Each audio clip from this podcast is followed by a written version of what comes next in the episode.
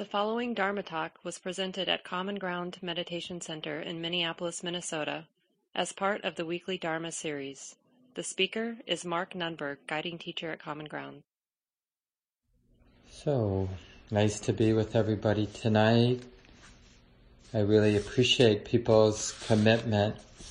Part of, even though the Buddhist Studies class has grown over the years, of course, we started, I think, in 19 either 1998 or 1999, these uh, Buddhist studies classes.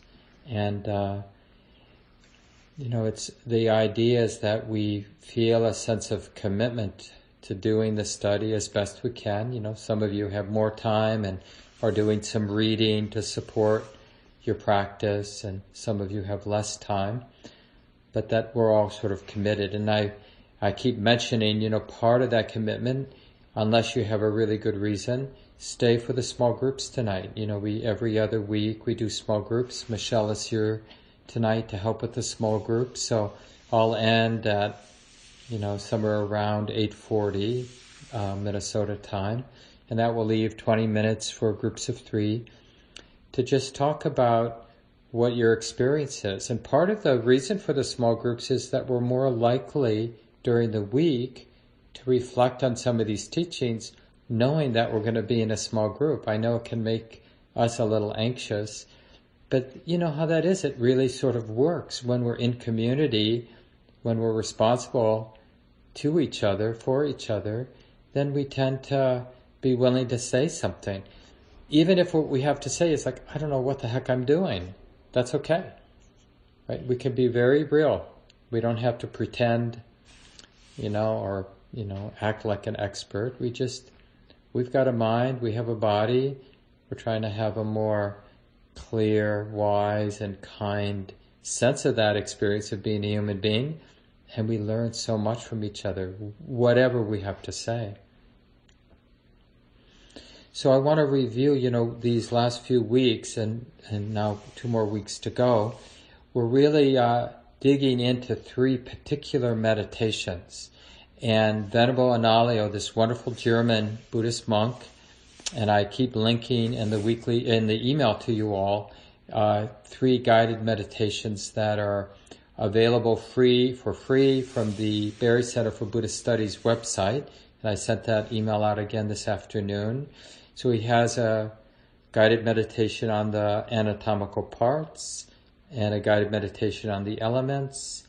And next week we'll be doing the corpse meditation, but we'll do a modified version basically of reflecting on the truth of impermanence in the body. So we're giving, you know, I'm giving you both some of the traditional meditations, but also more contemporary interpretations of how you might do these meditations in a way that makes sense to you. But ultimately, your job is to get the general idea of what the Buddha might be pointing to and find a way to keep these reflections alive in your mind. And remember, these three reflections, contemplations, meditations, you could call them any of those three words. It's really about transforming how we relate to the body. It's like, it's not enough to say, okay, everybody, let's just be mindful of the body. Let's be intimate with the way the body is. Because we have so much programming about the body. And so these three contemplations help to deprogram our mind. So when we did the uh, anatomical parts, and this is the short version, we went through the longer version the last few weeks, the more traditional version where there are 32 parts, but tonight, in the way Venerable Analayo does it, just the skin, flesh, and bones, is enough to, it really is really on this conceptual level like what we take the body to, to be. And you know how it is. The example from the the discourse is I don't know if I I don't think I read this. I, I might have mentioned the butcher, but here's the, the short discourse. And the document that I linked to in today's email has this quote. Furthermore, just as a skilled butcher, having killed a cow, would sit at a crossroads cutting it into pieces, The practitioner contemplates this very body, however it stands, however it's disposed, in terms of the property. In this body, there is the earth property, the water property, the fire property, and the wind property. So, where the anatomical parts really changes the story we have, like, oh, this body is this whole thing, but now I'm really, no, no, it's skin, flesh, and bones, or it's the liver, and the toenails, and the eyelashes, and the head of the hair, and the, you know, lungs. It really changes the idea we have with the elements that we're introducing, that I'm introducing tonight, it really brings in the impersonal quality. And this, this simile from the butcher, it's like when you go, some of you, you know, I'm sure eat meat, and when you go and buy some hamburger or, you know, whatever the different cuts of beef are, you don't think cow, you think steak or ground beef or this or that. Because the uh, idea of the whole thing is just a construction. It's just different cuts of meat. So when we learn that the body always, always has been, is now, will always be just a mix of these elements of temperature, senses of cohesion and flow, senses of stillness and pressure, pushing, senses of hardness and softness, the earth elements, when we really get that anytime I look with integrity at my sensory experience of body, the tactile experience, it's always this combination of these specific characteristics, what in early Buddhism were called the four elements. So don't get hung up about earth, the word earth, the word water, the word fire, the word air, or wind right? Because they're just four words that point to the array of specific sensations or specific aspects of sensation, right? And the thing is, when we attune, when we've trained our attention, the mind to attune to the level of the elemental level of sensation, what comes on very strongly is it's not personal the sensory experience of my body is not personal. It's not really that different. Hardness to me is not different than hardness to you. Coolness and warmth to me is not specific to me, not something I own. So it's really, you know, when we contemplate the anatomical parts, we're changing, transforming, challenging really the mind's story about the body. When we contemplate the elements, we're really challenging the mind's idea that the the sensory experience of the body is me or owned by me or belongs to me because we see how impersonal the elements are. And then next week, when we start working on the contemplation of impermanence of the body, we're really getting at this more universal level that really um, directly challenges attachment. That it isn't something to cling to, to hold on to, because it's, you know, it's like with birth comes death to the body. And this is true, like whether you're talking about a particular sensation that arises and ceases, or the life of the body that arises with birth and then ends with death. But the truth of the body is, it can't be relied on because it's in a process of change. It's always been that way. But we, in the superficiality of how the mind often operates, we conveniently forget the truth of impermanence. So when we challenge the ideas, the concepts with anatomical parts, and challenge the conceit that it's me, this body, bodily experience, or belongs to me or owned by me, with the contemplation of the elements, and we challenge the holding on, the clinging to the body with the contemplation of impermanence that we'll do next week. So, interestingly, you know, in order to be mindful of the body, we have to do this deprogramming. So I want to just make that clear because it would be a very appropriate question uh, to ask, like, well, why are we spending so much time, in a way, thinking about the body? Like when we do the anatomical parts, some of you have wisely said, well, that's just a lot of thinking. You know, like just memorizing the 32 parts, even the three parts of skin, flesh, and bones, you know, and there's a lot of thought involved. I mean, I talked a lot during the guided meditation, so there's a lot of thought, a lot of concept. But we're bringing in a new view, right? A new, bringing in this contemplation as a counterbalance or a challenge to the existing programming.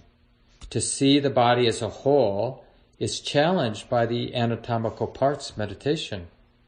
To see the body sensations as personal gets really challenged when we do the elements meditation. To see the body as dependable gets challenged when we do the imper- uh, impermanence of the body meditation that we'll do next week.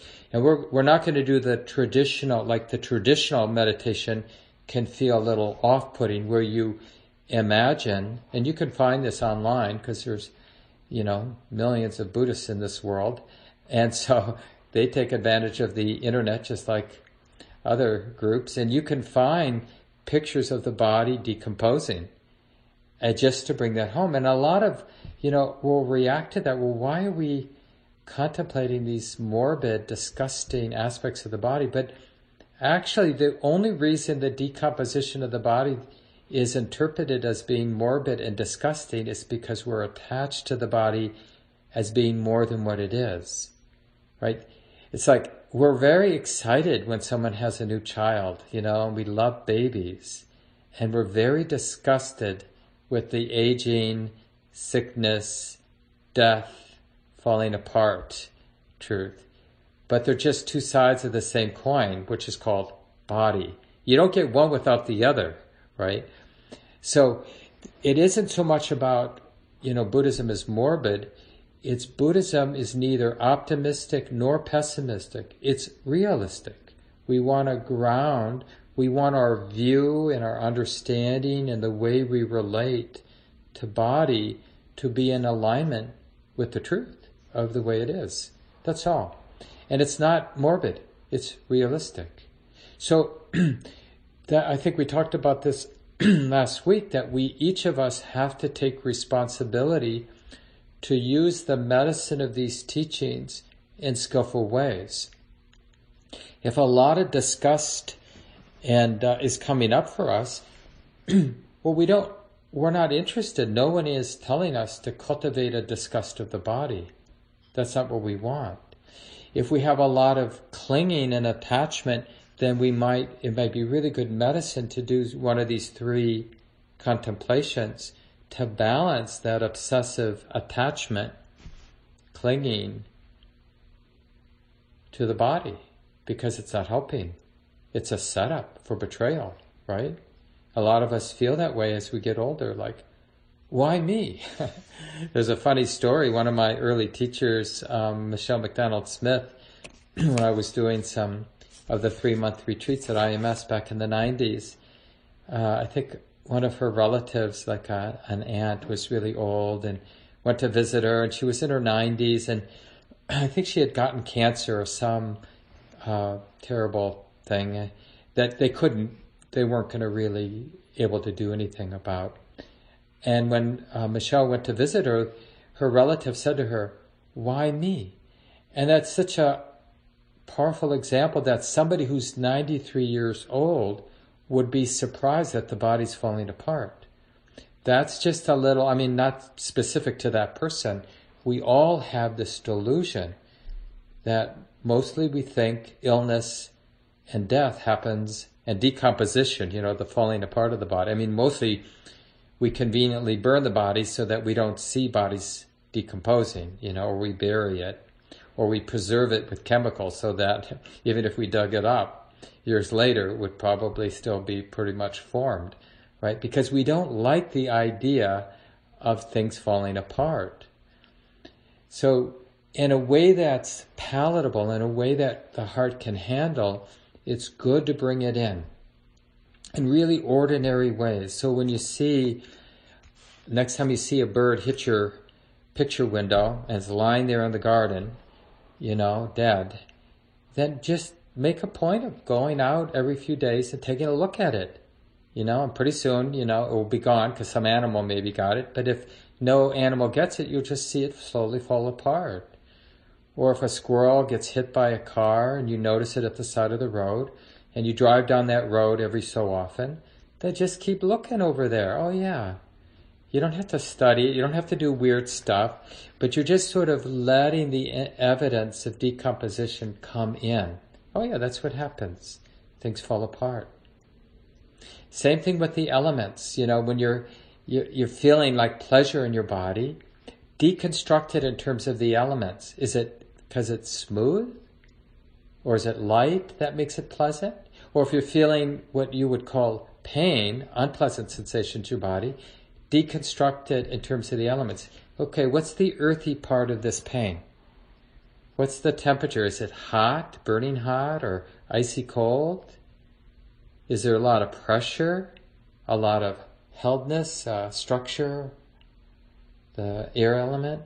You know, is there a lot of flow or cohesion? What is it?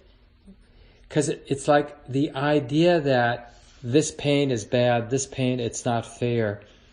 It gets much less personal when we break it into the elements. Is it heavy or light? Is it smooth or rough? Is it hard or soft? Is it hot or cold? Is it still or moving?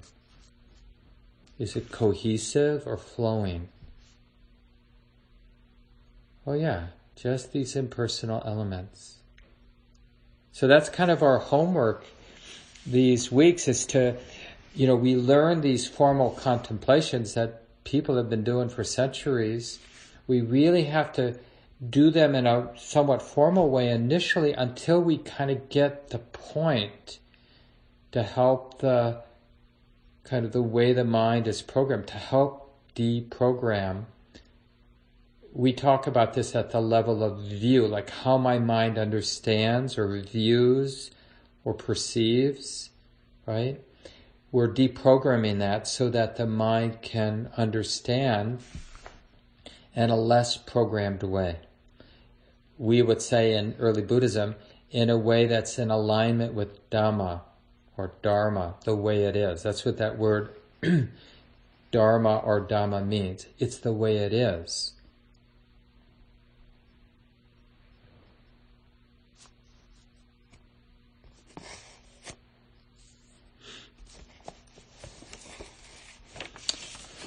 And uh, one of the things I wanted to mention tonight, you know, our consciousness is uh, really spellbound by what in Buddhism we call nama, which is name. That's the Pali word for name. And, and name in that really simple sense, like how the mind always puts a name on experience. It's this quote I've been using for years and years because Bhante Gunaratana, he's a, an American uh, but he's uh, originally from Sri Lanka, and he's been a Buddhist monk now since he was a, a boy, really, and he's in his 90s, or just turned 90, right around 90, and uh, really powerful teacher. He's come out to Minnesota a few times, and one of the seminal books in kind of our Western Buddhist, uh, early Buddhist scene is called Mindfulness in Plain English. It's really still a good book, even though it was probably written 25, 30 years ago. And uh, in the, that book, here's a paragraph. Vipassana meditation, so insight meditation, the kind of practice we do, is a set of training procedures which open us gradually to this new view of reality as it truly is. Along with this new reality goes a new view of that most central aspect of reality, me, he has in quotes. A close inspection reveals that we have done the same thing to me that we've done to all our other perceptions. We have taken a flowing vortex of thought, feeling, and sensation, and we have solidified that into a mental construct. Then we've stuck a label onto it. Me. That's the naming, the nama. We put a label on it, And then our mind is spellbound, consciousness is spellbound by the name that the mind has put. The per- you know, when we perceive something, when we recognize something, that's part of the naming process. We name it. Then we've stuck a label onto it, me, and forever after we treat it as if it were a static and endearing entity. Like I said with pain, you know, if we have pain in the knee, we say, oh, my knee hurts. And then we no longer notice the hardness, the softness, the roughness, the smoothness, the heaviness, the lightness, the warmth, the coolness, the different elemental nature of that changing flow of sensation there that we label as my painful knee. We view it as a thing separate from all other things. We pinch ourselves off from the rest of that process of eternal change, which is the universe. And then we grieve over how lonely we feel. We ignore our inherent connectedness to all other beings, and we decide that I have to get more for me then we marvel at how greedy and insensitive human beings are. And on it goes. Every evil deed, every example of heartlessness in the world stems directly from this false sense of me, as distinct from all else that is out there. So, this elements meditation that we did at the end of the guided meditation tonight is a direct challenge to conceit, the conceit of me, of I, me, self, right? Self centeredness. Now you have to check it out, right? And so much of that name, me, that we get spellbound, consciousness gets spellbound by the concept of me, is related to the solidity of the body. So when we break down the body into these changing elements, the different specific characteristics of sensation, it really challenges how the mind is programmed to relate. Like we have this appearance of the body, which we then immediately label as me, and then we stop looking. So we're challenging that habit of getting stuck with the label, my body, my pain, my pleasure, when we, we're feeling pleasure in the body. And he has a, another, just a few sentences here at the end that I'll end with. Vipassana meditation is inherently experiential. It's not theoretical. In the practice of meditation, you become sensitive to the actual experience of living, to how things feel. You do not sit around developing subtle and aesthetic thoughts about living, you live. Vipassana meditation, more than anything else, is learning to live. And if you're unfamiliar with that word vipassana, it just means insight. And so in the West, early Buddhism here in the West, we often call it insight meditation or vipassana meditation. So people, for example, refer to Common Ground as an insight meditation center or vipassana meditation center. And that's fine. More and more we use the terms early Buddhism and early Buddhist meditation center, but just to differentiate it from Zen meditation or Tibetan Buddhist meditation or some of the other lineages that arose uh, later in the sort of flow of Dharma uh, through the centuries. And one of the things I put is that quote about the butcher, but then beneath that same document that I linked to in today's email is, I think, a very useful passage from one of the most well known, most respected Burmese teachers, someone called Pa Auk Sayadaw. Sayadaw just means a monastic teacher, so his name is Pa, pa Auk, uh, A-U-K. And uh, he teaches Four Elements meditation with his students a lot. And uh, so it's just sort of his description. I studied with him and did a six week um, retreat where I just did the, the four elements meditation for those six weeks. It was very powerful. Um, and you'll get a little sense of that if you just, I think it's maybe five pages. So you might want to review that.